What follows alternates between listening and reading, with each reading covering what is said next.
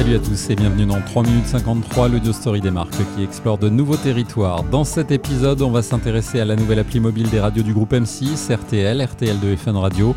L'occasion de dessiner l'avenir de la radio obligée de réagir face à la nouvelle concurrence audio. On évoquera également l'arrivée d'Alexa dans votre voiture, l'assistant vocal d'Amazon s'installe sur le siège passager. Et puis après Michelle Obama et son podcast, Lady Gaga lance sa propre radio sur Apple Music.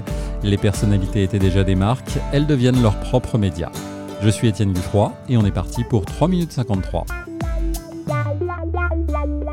Le numérique a longtemps été un véritable casse-tête pour les radios. Pendant 20 ans, les stratégies ont alterné entre la mise en avant de l'information et la promotion des programmes, avec une difficulté supplémentaire, donner envie de cliquer sur un player audio sur Internet.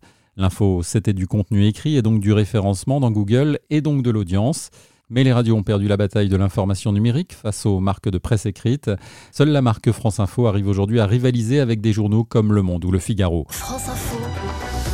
Et tout est plus clair. Avec l'arrivée des smartphones, le développement des plateformes de streaming comme Deezer ou Spotify, la concurrence des podcasts natifs et la nouvelle façon de consommer de l'audio, les radios ont désormais un boulevard pour déployer une offre en phase avec leur cœur de métier, le son. Et RTL l'a bien compris, elle propose depuis cet été une nouvelle version de son appli mobile radicalement tournée vers l'écoute. Esthétiquement, elle se rapproche des plateformes comme Magellan, Sibel ou Spotify. La navigation est fluide, elle permet de swiper du direct de RTL à celui de RTL2 ou de Fun Radio, les autres radios du groupe M6, mais on peut aussi swiper vers des radios thématiques, RTL2 acoustique, Fun Fitness, ou encore un flux entièrement dédié aux grosses têtes. Un bouton permet de reprendre l'émission en cours depuis le début. Enfin, une page très inspirée des plateformes permet d'accéder au replay des émissions et aux podcasts natifs.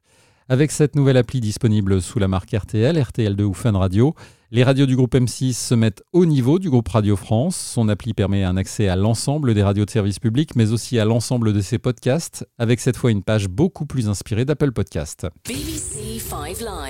En Grande-Bretagne, la BBC a développé une appli intitulée BBC Sounds. Elle propose d'écouter la radio en direct, des podcasts, mais aussi des flux de musique. Mais au-delà de cette offre 3 en 1, BBC Sounds dispose d'un véritable système de recommandation qui vous offre les contenus les plus en phase avec ce que vous avez l'habitude d'écouter. La prochaine étape, mais on parle de l'audio à l'horizon 2025, ce sont des contenus et des publicités personnalisées, une radio qui s'adapte à vos habitudes. Allez, dans 5 ans, on y est.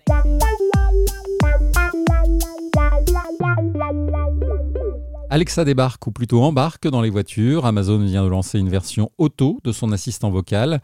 Il s'agit d'un petit boîtier rectangulaire qui se fixe sur le système de ventilation.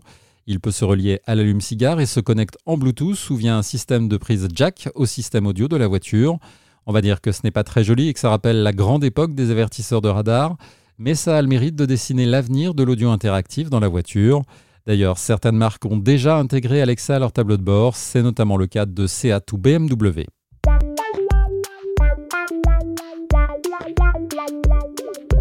Avec le confinement et le télétravail, vous avez sans doute expérimenté l'importance de la qualité du son et de la vidéo lors des conférences en visio. Après Zoom, la plateforme de visioconférence qui a annoncé mi-juillet la commercialisation de sa propre tablette, c'est Apple qui se met à jour. La marque à la pomme communique sur la sortie de son nouvel iMac 27 pouces, désormais doté d'une webcam, d'une résolution HD de 1080p et de trois micros de qualité studio, tout pour être prêt pour la deuxième vague. Et puis après Michelle Obama et son podcast, Lady Gaga lance sa propre radio sur Apple Music, Gaga Radio, à ne pas confondre avec Radio Gaga de Queen. Elle sera disponible tous les vendredis.